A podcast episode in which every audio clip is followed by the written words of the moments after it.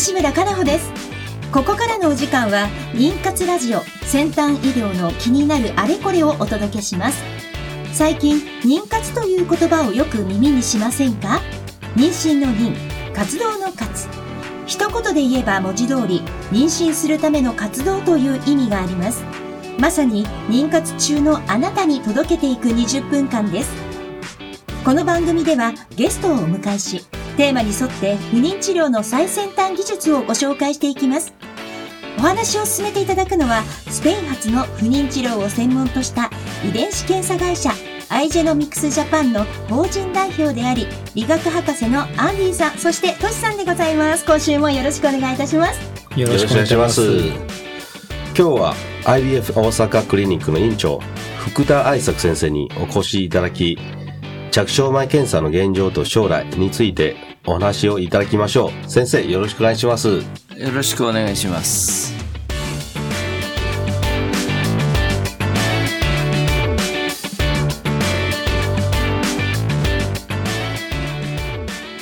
この番組は不妊治療に関わる遺伝子検査の専門家アイジェノミクスジャパンの提供でお送りします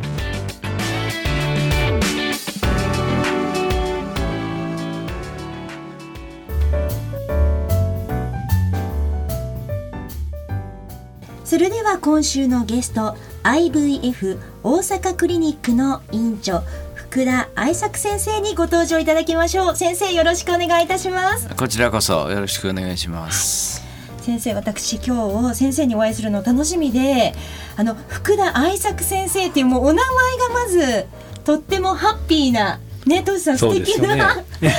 お名前でいらっしゃるので今日は先生愛作先生と私たちお呼びさせていただいてもよろしいですか、はいはい、もちろんです。ありがとうございます。では今日愛作先生ご一緒によろしくお願いいたします、はい、お願いします、はい、よろしくお願いします。まずあの愛作先生あのクリニックのご紹介を皆さんにお願いできますか？はいえー、っと私のクリニックはですね大阪府東大阪市というところにあります。東大阪と言いますのは文字通り大阪の東の端にあります、あの都市なんですけど、えー、そこでですね年間、えー、大体3,000件の体外受精をやっております。はい、で、まあ私のクリニックの特徴はですね一つの独立したビルですので、はい、あのいわゆるまあテナントのクリニックですといろんな方と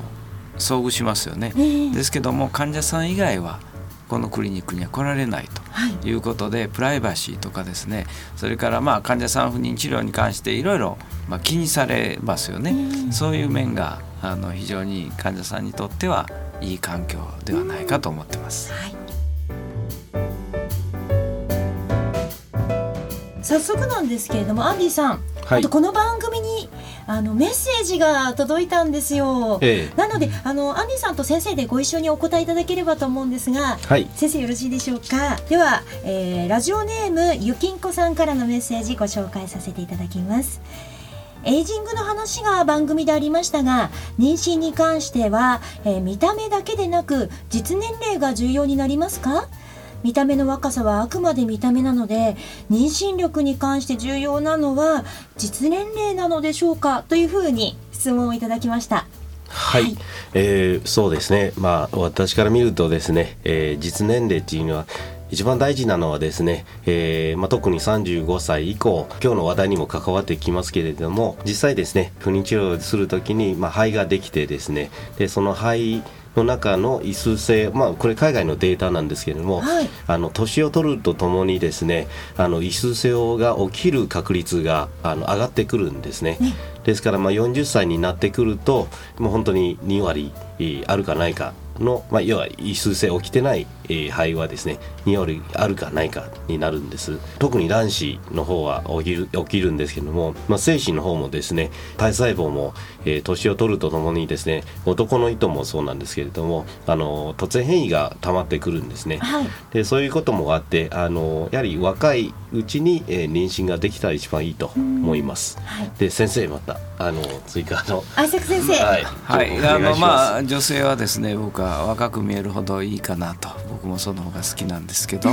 あのまあ現実的にはね今異数性というのはまあ要するに染色体以上の卵が年齢が上がれば増えるということがあります、はい、ただやはり若く見える方の方がですね卵巣の年齢も若い人が多いと思います。ただし若く見えても卵巣の年齢がいってるとか、それから若くても卵の少ない人もありますので、AMH と言いましてですね、はい、あのホルモンがありましてそれを測りますと若い方でも卵が多いとか少ないとか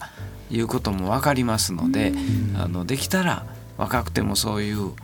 AMH を測るということを一度されてみたらいいかなと思います。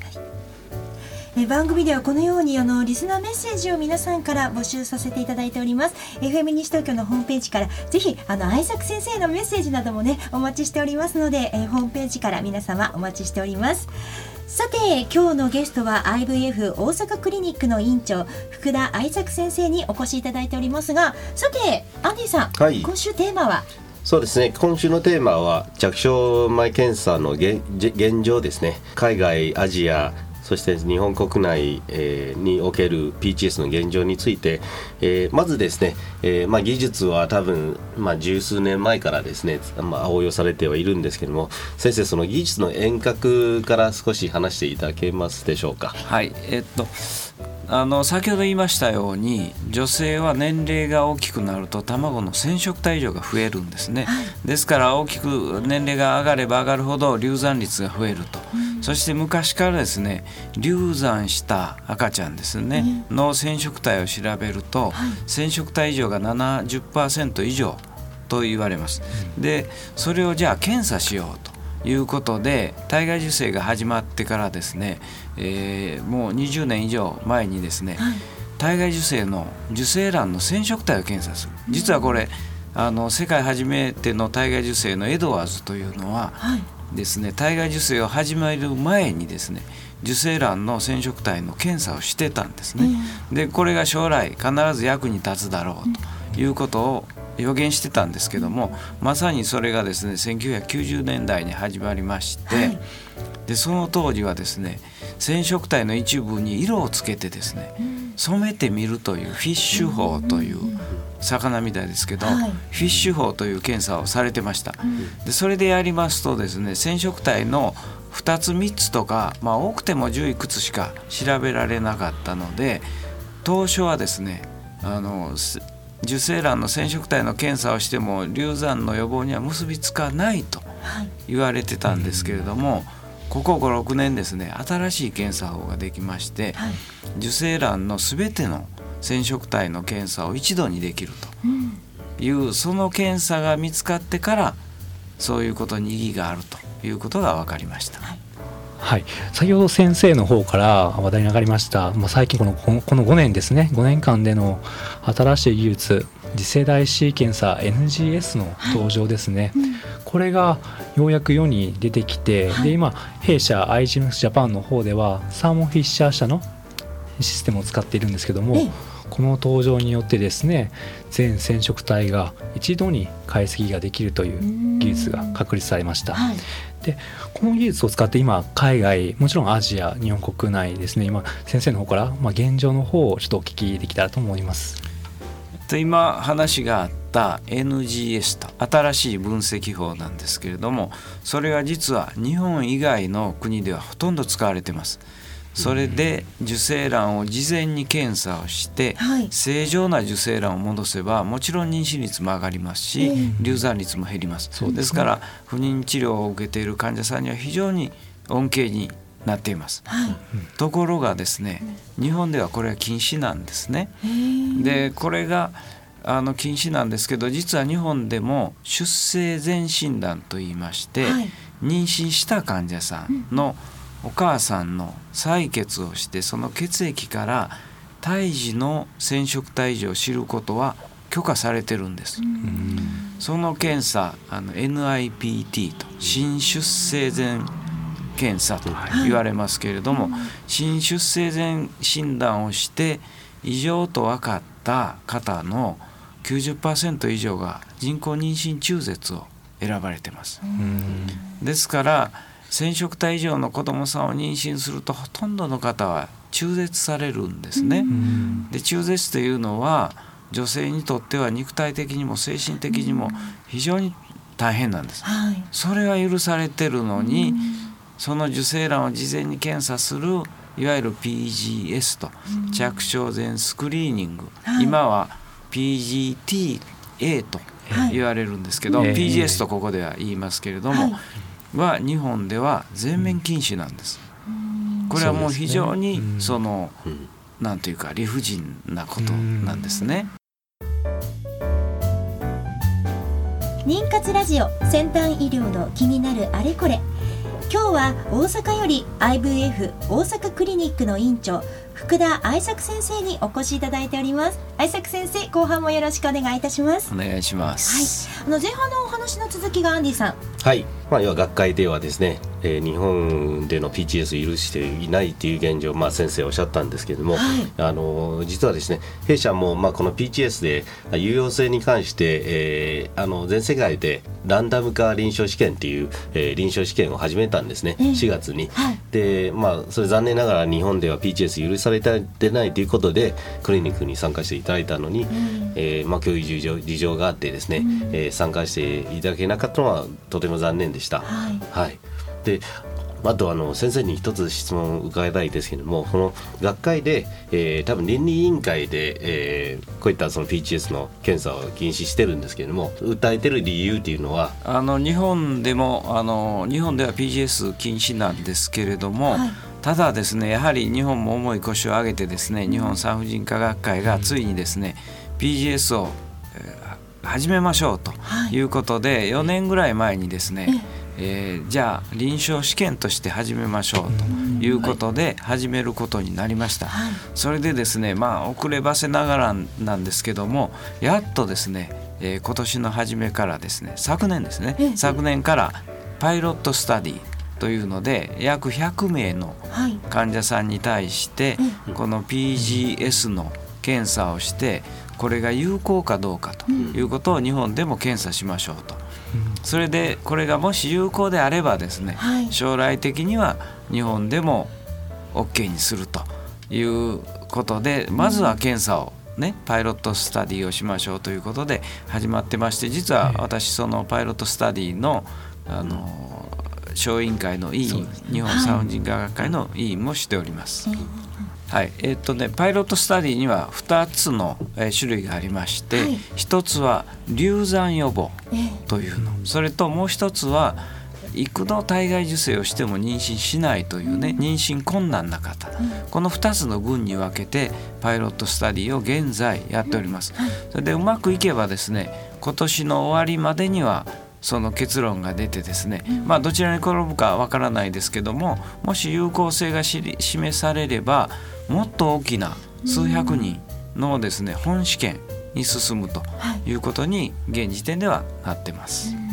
でもこの海外とこう違って日本はこうだんだん徐々に徐々に、まあ、緩やかにそういうことが進むんですね。あの一つはですねやはり日本はですね障害児をその産むことに対してですね、はいまああのそれそういう障害児自体が生まれることを阻止するということに関してですね、やはり倫理的なハードルが高いんですね。ですからまああの端的な例はやはりダウン症の子どもたちとかはい。そういうことの出生に関してやはり、まあ、あのダウン症の子どもたちでも立派に生きてる方たちがおられるのでその辺で倫理的ないろいろ問題があってですね、まあ、ストップしようという方の意見も必ずしもあの私もですねあのそれが悪いと言ってるわけではないんですけれども、やはり多くの不妊治療を受けてる患者さんの権利もやはりあるんではないかということで、まあ、その辺の葛藤がこういう現状になっていると思います。はい有作先生あのですね私からもちょっと質問といいますかあの、まあ、疑問といいますかですね。あの今やっぱり PGS の技術はですね、まあ、全染色体が見れるようになってでこれによってですねもう必ずこの染色体が例えばトリソミーになっているとか、うん。まあ、モノソミーになっているようであればもう流産するっていうのが分かっている、まあ、分かるものがあるかと思います。でそういったものも含めて今日本ではまだまあ、禁止されているっていうことについてちょっとお聞きできますか？それはねあのもう今トシさんが言われる通りで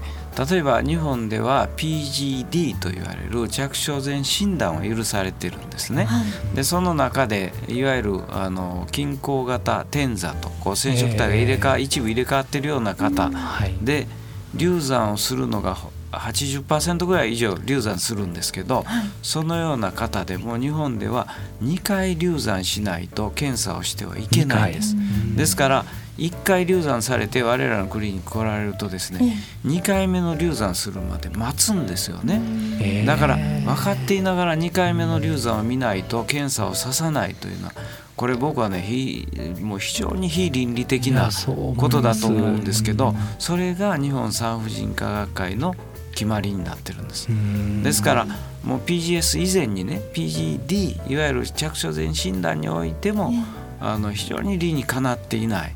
ことをまあ患者さんに課しているというのが現状です。ありがとうございます。なんとかねこの道がといいますか、えーなんとか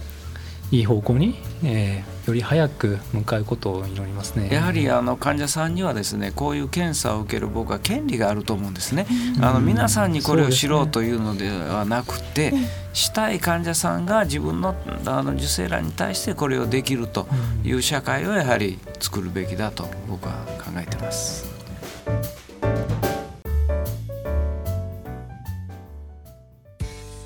不妊治療頑張り続けるって本当に大変ですね。そんなあなたに自分の着床の窓を見つけてほしい。遺伝子検査の専門家アイジェノミクスのエラ検査です。ERA 着床の窓で検索。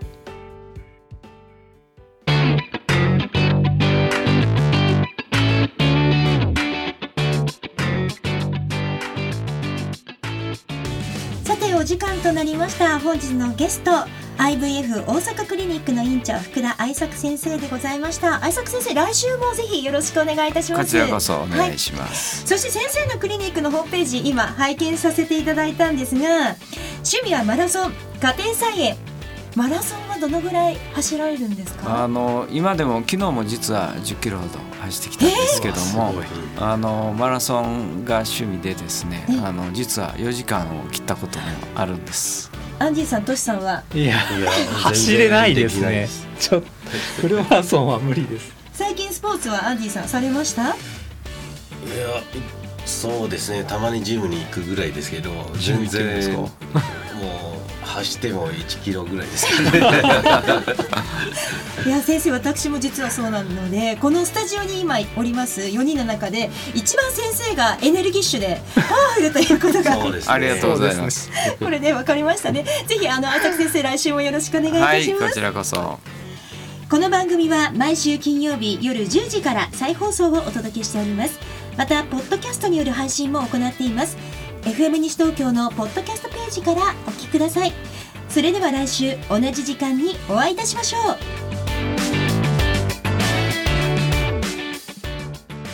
この番組は不妊治療に関わる遺伝子検査の専門家アイジェノミクスジャパンの提供でお送りしました。